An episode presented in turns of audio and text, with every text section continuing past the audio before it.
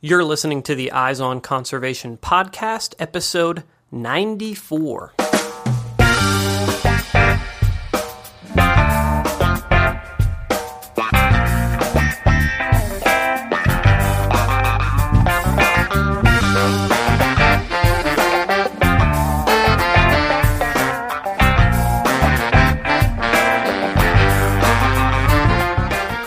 Welcome to the Eyes on Conservation podcast, where we bring you engaging conversations about wildlife conservation from all across the globe. I'm your host, Matt Podolsky. Today's guests on the show are wildman Steve Brill, along with his daughter, Violet Brill. Wildman Steve and his daughter Violet are expert foragers. They lead foraging tours all across the northeastern U.S., and Steve has published numerous books and an app about foraging for wild edible plants and mushrooms. It was a pleasure to talk with Steve and Violet. They've got a great sense of humor and clearly care very deeply about the natural world. They've made it their mission to teach others about the benefits of foraging for wild foods, and we couldn't be happier to have them on the show today. I'm Wildman Steve Brill, America's go to guy for foraging. I've been leading foraging tours throughout the greater New York area since 1982. I've written four books, I have an app. I work with the public schools, day camps, land trusts, museums, nature centers, chefs, doctors, herbalists. Uh, I do a lot of work with children, which I really love to do as well. And uh, I guess that's sort of an overview. Yeah, and my name is Violet Brill. I help educate people with my dad, Wildman Steve Brill, about edible, wild, and medicinal plants and how to use them. And um, I also do lots of bird watching, and um, I'm I'm pretty much an expert, um, almost an expert bird watcher, and I am an expert um, plant identifier or forager. How old are you, Violet? I'm 12 years old. Is this stuff that sort of crosses over into some of your schoolwork? Um, well, yeah, especially science class because this year in science we are um, studying um, we're studying like ecosystems and like nature and like insects and we're doing earth science so yeah it definitely crosses into schoolwork this year yeah, the bird watching I didn't teach her yeah. that she I learned it on own. my own within the last two years since 2014 and it actually is because of school um, because I got the first bird watching book I ever got which inspired me to be a bird watcher was at a school book fair Oh, cool. So, Steve, now you can be teaching her about uh, foraging and she can be teaching you about uh, bird identification, right? Definitely. Definitely. So, Steve, I, I want to sort of track this interest that you have in, in, in foraging for, for wild edible foods uh, back to its source. Um, I mean, what, what inspired you to, to start foraging for wild foods? I became interested in health and nutrition back in the 1980s and started uh, cooking. Uh, first, I just saw a recipe on the side of an oatmeal box and, and followed it. And subsequently, I started looking for unusual exotic ingredients in local uh, ethnic stores.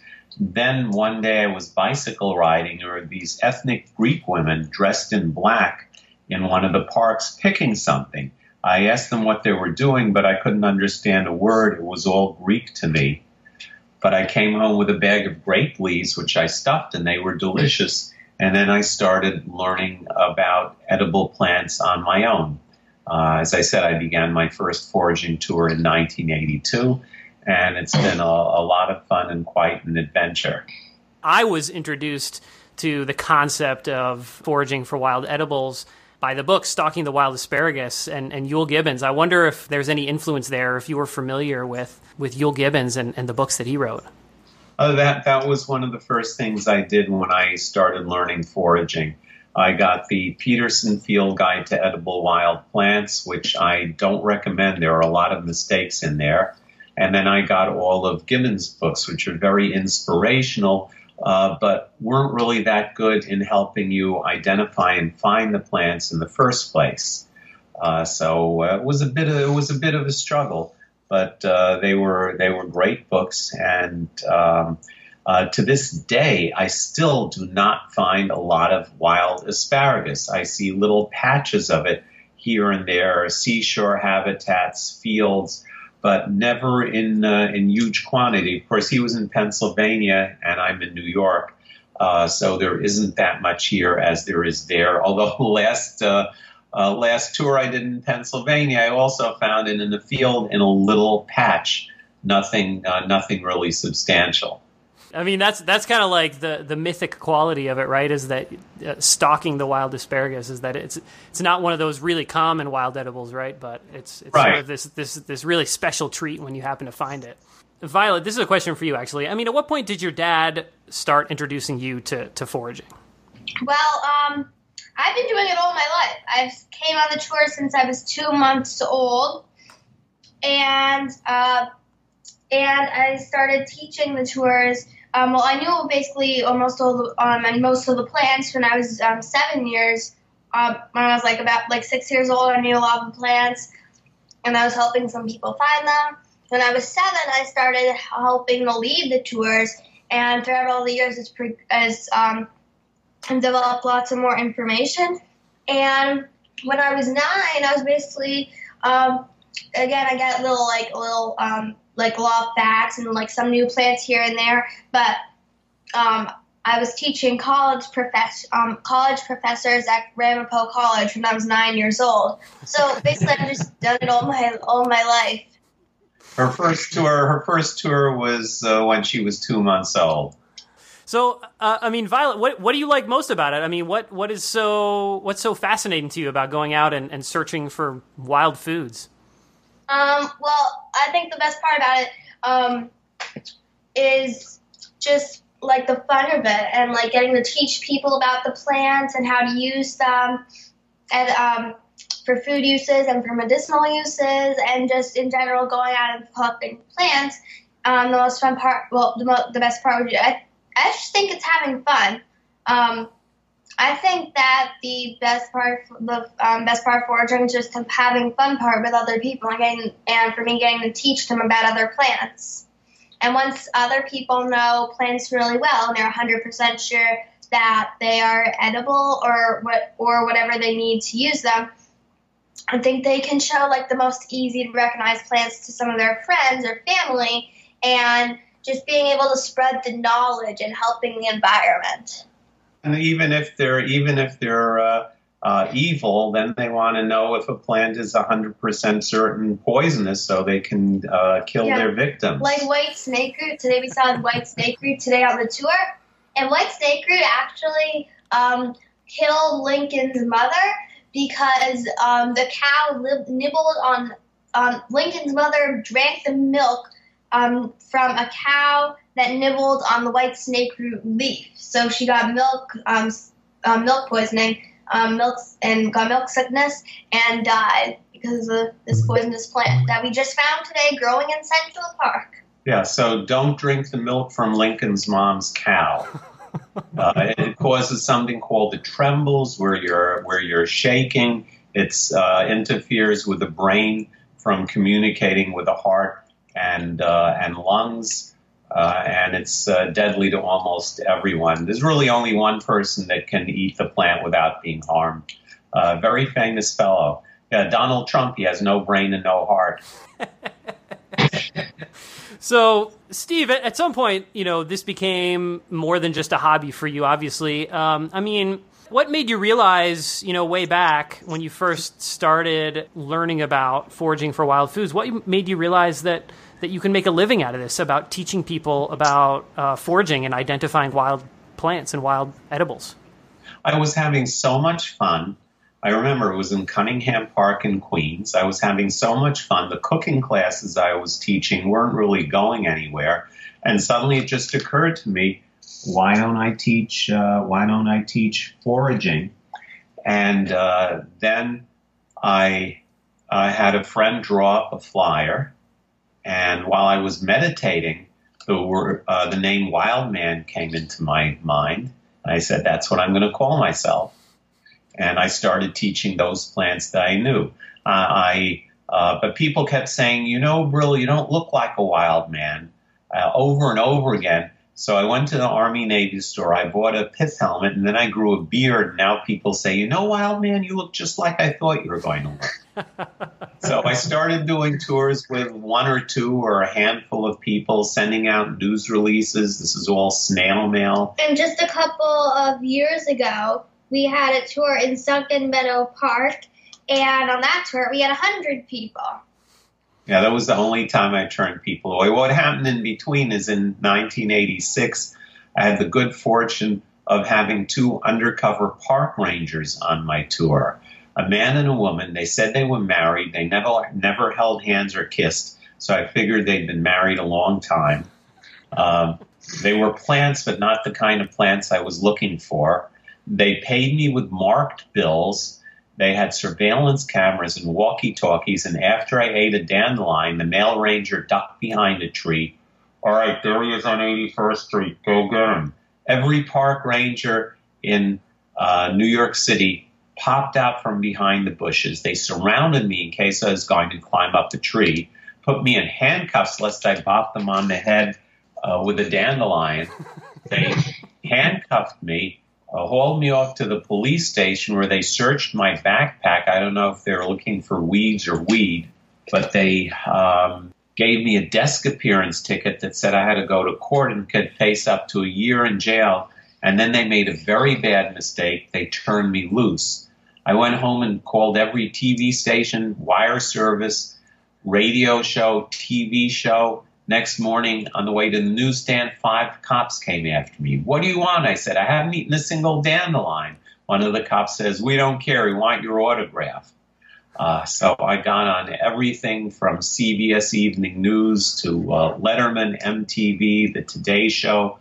Um, I'm still getting publicity now 30 years later uh, from that. I was just on uh, Chelsea Handler's uh, uh, comedy news show and we both on, like, on Netflix. Uh, so, uh, and I, I like Violet. I have fun doing these tours. I goof around with the kids that come on the tours, and people uh, just get much more environmental awareness. We're collecting renewables, things that are cut down as weeds that uh, people have on every lawn and every garden that are very delicious, very nutritious foods no one knows about them. The restaurant chefs don't do anything with them because they don't know what they are uh, either. And I do tons of cooking experiments. Um, so I have I have a huge amount of recipes. Of course, I publish them in my books and in my app. And uh, experimenting in the kitchen is is a lot of fun as well obviously foraging is is nothing new. I mean, that's delving back to uh, sort of the evolutionary history of humans as a species, right? I mean, that's how we survived for the majority of our existence on this planet.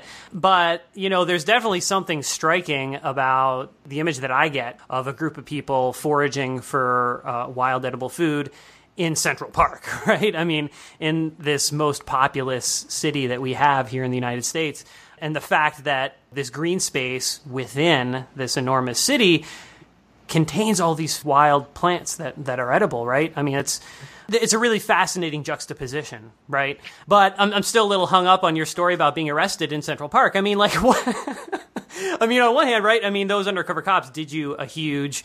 Uh, uh, I mean, that that turned out to be hugely beneficial for you, right? But I mean, what on what basis did they arrest you initially? I mean, what laws were on the books that they could arrest you for collecting plants in Central Park? There's no law. A law is passed by a legislature. There was a park regulation against removing vegetation from the park, which would apply to kindergarten children uh, taking colored leaves home, as well as me foraging. What I found out years later from uh, former Parks Commissioner Adrian Benepe was that the uh, Parks Administration were all terrified of frivolous lawsuits. If they tolerated me foraging, uh, one day someone would pretend to have been poisoned foraging, uh, sue the city, and say that oh, foraging is allowed. This wild man has been has been foraging.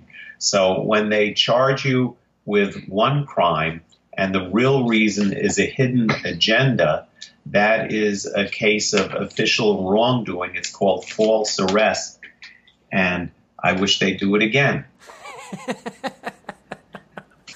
that, that's that. There's always something behind. Uh, I, I mean, there's a reason that uh, there is so much distrust of the of the government in politics today, and that is because government officials abuse their power. I'm an expert in edible plants, not in in political science, so I don't really know.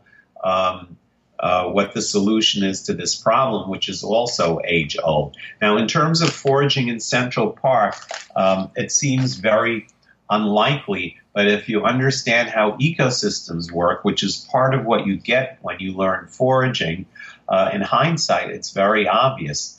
Um, now, I, I know you use four letter words sometimes on this podcast. So there's one that starts with a D and ends with an R and the two middle letters are both E. So outside the city, the deer eat everything. This, yeah, for uh, example, today um, we were in Millbrook, New York, and there were um, there were plants, but compared to just like our regular everyday tours, there were there were like a tenth of as much we would find at Prospect Park, Central Park, it there's um, so little where the um, where the deer is compared to just everyday tours in the city or somewhere where there wouldn't normally be tours. Yeah, and we, we, we did pri- private property tour in in uh, uh, Millbrook uh, in upstate New York uh, during the morning, and then we did a tour for cooking students from Texas in Central Park in the uh, late afternoon. So this has been quite a busy day. And as Violet said, there's absolutely no comparison. Plus, we have all of the native plants and plants from all over the world. Uh, so the city parks where there are no deer, the only predator of the of the plants is the lawnmower, and the lawnmowers are deathly afraid of mowing things near benches or lampposts or fences because then the operator gets fired if they ruin the lawnmower by running into one of these objects. So there's a lot of places that are manicured, and there are tons and tons of places that are completely uh, completely overgrown. Uh, plus, the deer have all downloaded my app. You've written a number of books about foraging for wild foods, and, and you have an app. How have you seen, just sort of generally, the public perception towards this practice of, of foraging for wild edibles? How, how has it changed since you know back in the 80s when you got started? Well again uh, i had one tour in the 80s where we had one person on the tour and then we had one two years ago where the only time i ever turned people away we had more than 100 uh, and especially with information being uh, exchanged on the internet lots of uh, forums on Facebook for foraging and other other forums in other forms. Uh, the info is much much more accessible, and the app you can yeah. carry with you. You and get uh, instead of uh, one or two pictures in a book, uh, you get photos of the plants in all their life stages. Plus, I do uh, botanical illustrations that emphasize the important identifying characteristics. Yeah, and it's like it's spread with a lot of people. Like the amount of people that are foraging increases um, very often. I mean, people are have social media now, and they have and not just like word of mouth, but they have social media. People, um, people tell their friends about it. More and more people are going to be interested in um, these in these um, in foraging in these plants. The environmental people are going to help spread it, are going to help spread it, and we, we want to teach people to, for more people to care about the environment. And the amount of people is definitely getting larger each year um, that like foraging and like caring about the, the earth. Yeah, the two go together. There used to be an old uh, uh, saying, take nothing but photos, leave nothing but footprints. And that is totally outdated and, and wrong because you want to have uh, interaction with the environment. Uh, one, one experiment that impressed me very greatly is that scientists turned kids loose in the forest without any instruction at all to just do whatever they wanted. So they were whacking trees with sticks, they were building forts, uh, all the kinds of things that uh, unsupervised kids do to have fun in the woods. And then they did an environmental impact statement and they found that the environmental impact of uh, kids playing unsupervised in the woods was equal to the environmental impact of camping. So obviously, you can have contact with nature, and uh, the plants we pick are completely renewable. They are uh, usually considered weeds. On rare occasions, we find something rare, and uh, those we uh, we look at and study and leave alone, or we find them where they're in tremendous abundance and then uh, thin them out imperceptibly by taking a, a very tiny fraction. Uh, but uh, there isn't a single weed or nut or a berry tree that has fallen over because we've been eating the berries from the same spots for uh, now 34 years. So it's a different conception of the environment than you get from sitting in your armchair. And you also get an emotional connection to the environment, which is very important in motivating conservation. A lot of my friends go out and hunt deer and elk right around this time of year every year. And you know, hearing the way that my friends talk about the experience of getting out into the outdoors and, and, and hunting and tracking animals and, and, harvesting these deer and elk for meat uh, is, is similar in a lot of ways to the experience that you're describing that you have and like the connection that it gives you with the outdoors definitely cultural, cultural too. I mean, I, I don't hunt animals except for cattails and hen of the woods and chicken mushrooms and lamb's quarters and sheep sorrel. But uh, we were we were doing a tour today uh, for, as I said, for a family on private property upstate, and there were two boys. And as we were walking along, the two boys took uh, found long sticks on the ground and were having fun do, dueling in in Millbrook. No, it wasn't in Millbrook. It was only a four-year-old. Oh, I'm sorry. No, that was in Central Park with the with the violence right. That was in Central Park with the cooking uh, cooking uh, students. There were a couple of kids there, and the two boys took uh, sticks and were dueling with them and having and having fun. Well, there's a, a shrub called the cornelian cherry. It's not a cherry; it's in the dogwood family. It has very, very tasty berries. Most dogwoods are poisonous, but um, dogwood along with the Kousa dogwood are two examples that aren't poisonous, that are edible. Yeah, and they are very, very good.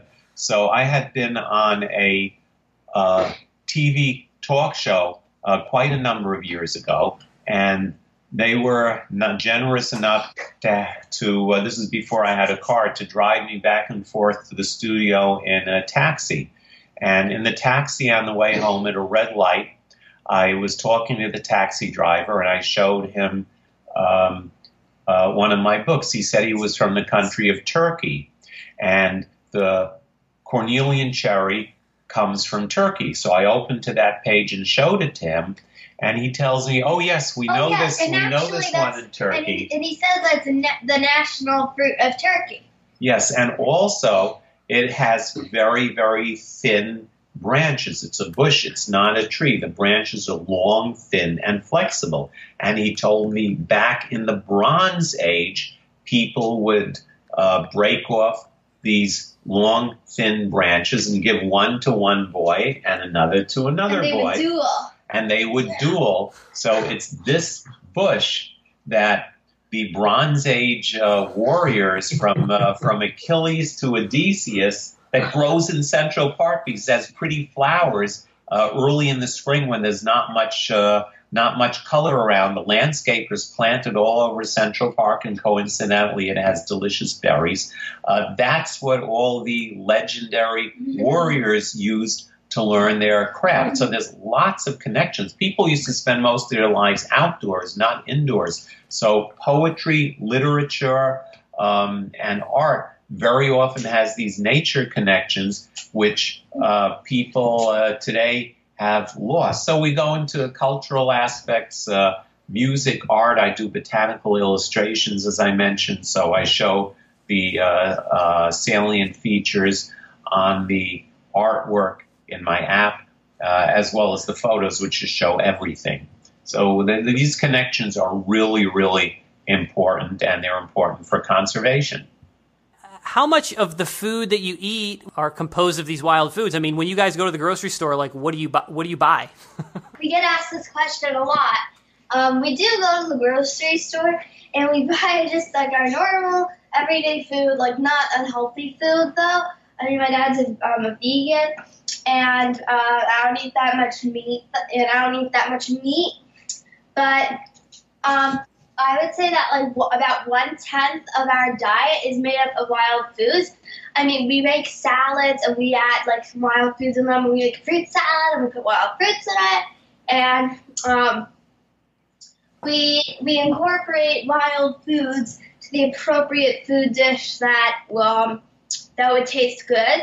Again, we do a lot a lot of cooking, and um, and so yeah, I think that one tenth of our diet is made up of wild foods.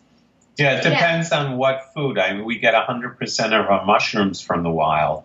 I mean, Violet, uh, when she was 10, from a moving car, found a 30 pound chicken mushroom and uh, took two years to finish all the recipes I made uh, that had been in the freezer. So 100% of the mushrooms, uh, maybe about 30% uh, of the uh, fruits and, and greens, uh, legumes and grains. Um, they're not; those are those are things that became prominent in human diets once agriculture was invented.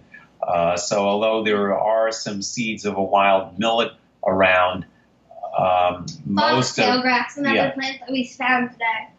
Yeah, well, that's very common. Yeah. Um, most of the legumes and grains we get in the uh, health food store, and I haven't seen any tofu trees around. Although, although uh, people complain tofu has no flavor, there's a mushroom called the giant puffball uh, that is soft and white, and you cut it into cubes, and it's like what tofu would be like if tofu had flavor. And you can make like a vegan cream cheese with the puffball. It's really, um, it's really nice. Do each of you have a favorite wild edible plant, or I guess it could be plant or mushroom? Of course, my favorite edible wild plant is the violet. and my favorite would be maybe like a plant called wood sorrel or a, or like a berry called um, the um, the wild raspberry. Um, there's so many good like good edible plants. Like there's black birch. Um, uh, there's so many of them. And for mushrooms, the chicken mushroom would be my favorite. Wood sorrel is very sour. It tastes like lemonade. The chicken mushroom has the texture of chicken and it tastes kind of like chicken. And um, black birch tastes like wintergreen. It has oil of wintergreen in it, known as methyl salicylate. It's a painkiller, and the Native Americans use it. And of course, they have different stages of time of year. There's a plant called garlic mustard. Its leaves would taste it. Um, I mean, it all has the same general taste, but like in terms of texture, the leaves will taste different than the seeds. Seeds, which will taste different than the like flowers in terms of texture, because it's like it's all different. Yeah, well, the roots the roots taste yeah. like horseradish, and the seeds are mustard seeds, but you don't have to grind them up They're like chewy. commercial mustard. So you can bake them into bread like uh, caraway seeds, but you get um, a special mustard flavor with them. And uh, there's nuts too. I remember when she was four, black walnut. she was cracking black walnuts I do with not rocks. like walnuts. I only like the black walnut. The black walnut is the best walnut in the world. And I also like the hickory nut, shagbark hickory. And like I love the wild nuts. I don't really like store bought nuts, but I like wild ones. They are they are really good. Hundred I mean, times better. there are there are some problems, of course. I mean, uh, blackberries. So I used to Oh. pick tons of them, but they've gone. sad. Yeah, they've gone into great decline. Tell them why. Yeah, exactly. Yeah, they've gone to Why- blackberries have gone to great decline um, through the past few years. Yeah, sad because there's too much competition with the iPhone. How many you never? Oh. That's awesome. I mean, I, I love hearing about, you know, I I mean, you guys are obviously really passionate about this and, and spend a lot of time. It's so much fun and enri- Yeah. enriches people's lives when they uh, when they get into this. And and the stuff is super healthy. Whenever the nutrition is analyzed, There's way more nutrients in the wild foods than in the store bought ones, and they're free. And you, you're um, modern people are not going to live exclusively on wild foods. Yeah, but you add some of these to your other meals, it makes them special, and the flavors are uh, incredible. And again, there are things that no one uses. The celebrity chefs are all involved with their fish and pork, white flour, Yeah, sugar, and, and eggs. Um, I was just watching on Netflix the um, um, the kids baking championships like of America, and like not one dish they made you did not use sugar. Not one dish they made did not use sugar, and that's like. now there was a lot of kids there. You can't get much uh, Raw from dishes. sugar. White sugar, I think, is probably right under tobacco as a as a health threat. And there are there's an herb that's been used for thousands of years in Central America called stevia, and you can buy extracts in the health store. Yeah, some people that say is- that they don't care for stevia, but you know, at the at most stores they don't sell the good stevia. They sell the one with a bitter aftertaste. Yeah, there are clear. Yeah. There are there are The several brands one. brands that have clear stevia. So that's one of my favorite sweeteners. But getting back to the wild ingredients, and you go to any Japanese restaurant, and uh, they have seaweeds, which were unknown as food when I was when I was uh, a kid, and have become very popular. But Japan is in the middle of the Pacific Ocean we uh, we live near the Atlantic Ocean. There are Atlantic seaweeds that have never made it into the food Yeah. culture. There's one called rockweed. Rockweed. I ha- the best seaweed in the world. Uh, it is incredibly delicious. In 1803, scientists first identif- isolated and identified iodine from that plant, and before that and after, it was used for thyroid problems. And if the thyroid problems were caused by iodine deficiency, uh, they would be cured. Now, rockweed is a difficult plant for me to work with, mainly because I'm a jazz fan. Uh, but uh, still, uh, one of the one of the recent things I did with it is I baked it in a puree of white miso, sesame oil, pine nuts, with the addition of wild coffee from Central Park, melted baker's chocolate, uh, some stevia, and a few dates for extra sweetness. And uh, it turns into chips, a little like a sweet chocolate flavored kale chips. Yeah, we mix that with um, mix those tiny pieces with um, cashews and raisins, um, missing and carob and, chips. and carob chips, and I make a trail mix. Then one day it was very, very hot during the summer, and the chocolate all melted. the carob chips the, were the carob chips, the carob chips all melt into like a gooey thing, and then and then um and we tasted. We tried to eat that, and we uh well it was all melted and everything, and then. Um, we brought it home. We put the. We didn't have time to unpack the lunchbox. We put it back into the refrigerator, and when we took it out, we wanted more of the of the trail mix. So we tried more of it. It was hard. It was kind of like a bar. It was like candy. So this time, so now what we did was we purposely um, melted it. We purposely um, Yeah, know. froze it and like and made um, defrosted a little bit. And we purposely cut it into squares and made this rock candy. So it was a happy accident. We we from um, trail mix during a hot day to rock candy. First, starting with chips, first Yeah. seaweed chips. Um, and the, the wild coffee in Central Park is incredible. It's There's caffeine. Kentucky Coffee Tree. It's caffeine free, and um, I don't like coffee, so I made coffee with it once. It tasted just like coffee. I spit it out, uh, and then I realized it was an incredible complementary flavor for chocolate. So uh, besides making this uh, chocolate seaweed trail mix. We put this in hot chocolate. We put it in chocolate brownies, in uh, chocolate pudding, and uh, that that uh, wild coffee flavor added to the chocolate is absolutely wonderful. With with cooking, it's sometimes the small subtle seasonings that make a big difference. We make chocolate truffles with that uh, as well. You have uh, some of these recipes that you're talking about in one of the books that you've published? Oh, all my books have recipes. Uh, one is a cookbook, um, the Wild Vegan Cookbook. I have identifying and harvesting edible and medicinal plants Foraging with in, kids. in wild and not so wild places. It has my recipes. Foraging with kids has Foraging with additional kids recipes. has the most. Um, it's um, a simple early learning book, like early um, forager book with um, most easy to recognize plants um, and recipes, folklore, games that kids can play with the plants, um, mythology. mythology, Yeah, so uh, and there's, there's the myth of Violet. Mhm. um, uh, where she, uh, she's Zeus's girlfriend, and he doesn't want her to find out, so he turns her into a cow. Um, and uh, she has to eat grass, but it hurts her mouth, and she starts to cry. And Zeus turns all of her teardrops into violets.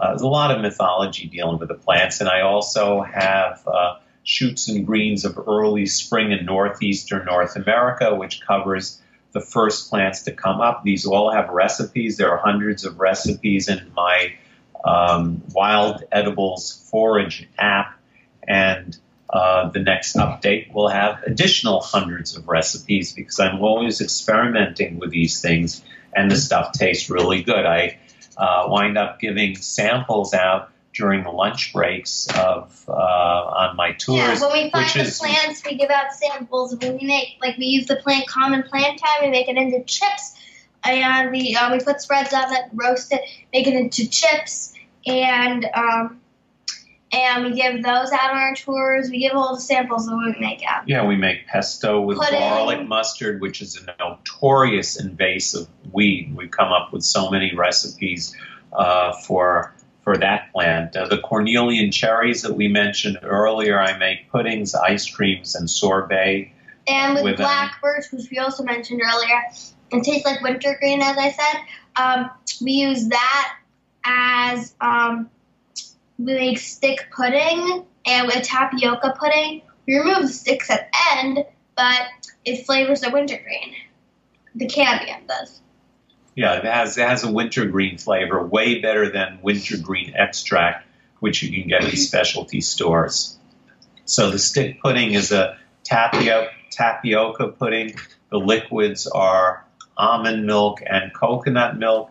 The sweetener is stevia. There are raisins in there, um, uh, vanilla, uh, fresh vanilla bean, which works better than vanilla extract and uh, freshly grated lemon rind, which is uh, better than dried lemon rind or lemon extract, and black birch sticks. So you get this creamy sweet pudding. You can add nuts also.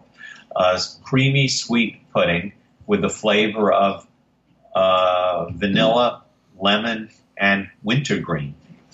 Is, is there anything that folks should be concerned about if they're heading out, uh, uh, you know, starting to, to forage for plants? And I mean, obviously, like you can misidentify plants and That's potentially. that's it. Yeah. okay. Yeah, if you Poisonous plants. yeah, but if you get it, yeah. if you get it, if you get, it the plant wrong,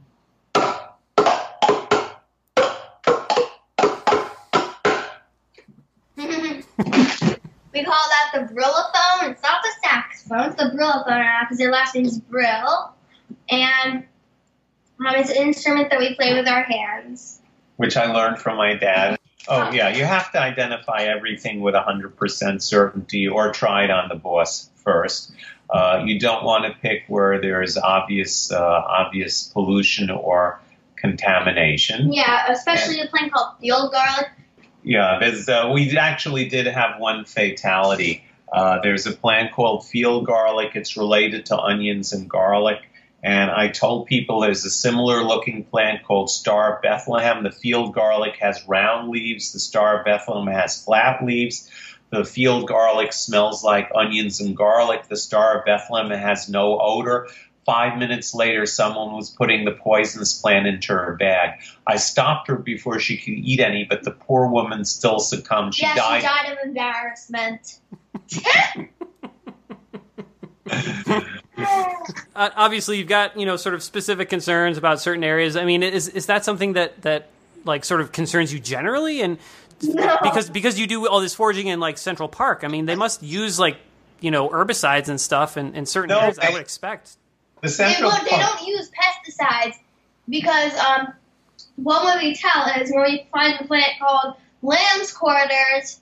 Um, they have lots of the plants there have all the bug damage in it. Yeah, and there are bees flying around, which is a Lots good indicator. But the the uh, Central Park Conservancy does stuff by hand. Uh, the dangerous stuff is all the spraying you get on plants in the supermarket. Uh, I Always had one. wash your apple first. Wash your apple first. You know, you can't get all of that out.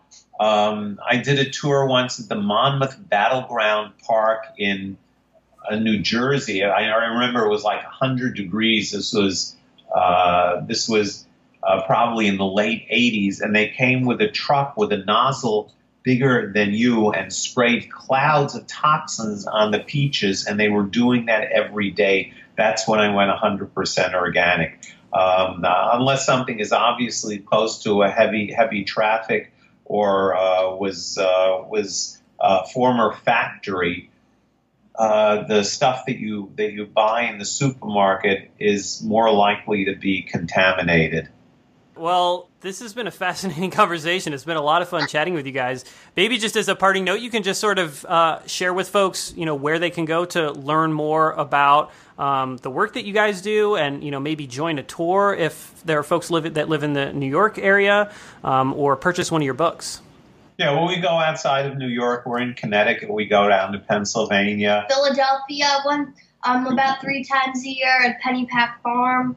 Yeah, and we we've been invited up to Lenox, Massachusetts, and we're uh, we're available. We're available to travel. Wildman Steve Brill B R I L L dot com, and the app is three words: Wild Edibles Forage, and it has a silhouette of me in green with my uh, trademark Explorers. Don't get the other app that it is by him that's also called Wild Edibles. It came out the same day with the same name. It'll kill you. This is a life or death situation now. You have to choose the right app. Okay, there are some apps that have uh, mistaken information, and there are books as well. So cross reference, that's another good thing to do. And also cross reference the scientific names of the plants because common names can be quite misleading. And sometimes there's an edible plant and a poisonous plant, and in different parts of the world have the same common name.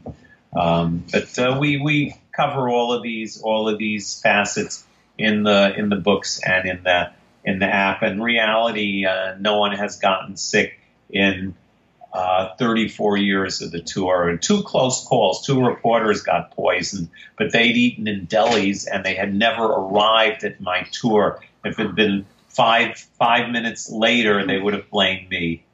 Well, thanks again to both of you. It's been a lot of fun chatting with you guys and learning all this great information about foraging. Um, Okay, thanks. It's a pleasure. Happy foraging. Happy foraging. Last thing we have to say Is- is